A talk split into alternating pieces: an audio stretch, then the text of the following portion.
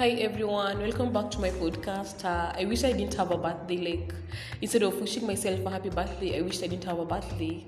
I sat there near the door, one ear lying in intimate touch with the cold steel door, fantasizing of a knock. At times I would mistake my pounding heart for it. Open the door in haste and welcome mosquitoes and wind instead of friends. Every passing second, I'll steal a glance at the chiming clock and wait for midnight, the only thing I could look forward to. It was the worst day, the loneliest Saturday. No friends, no cake, no candle, not even a girlfriend.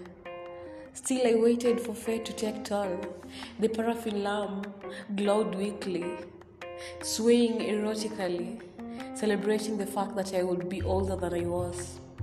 Mosquitoes danced around my ear, reminding me they had a present for my birthday. At last, the clock struck midnight. The wind blew off the lamp wick. All was dark. I groped in the darkness as I came to inter- into terms with reality. It was another birthday with no present, visitors, snore, celebration.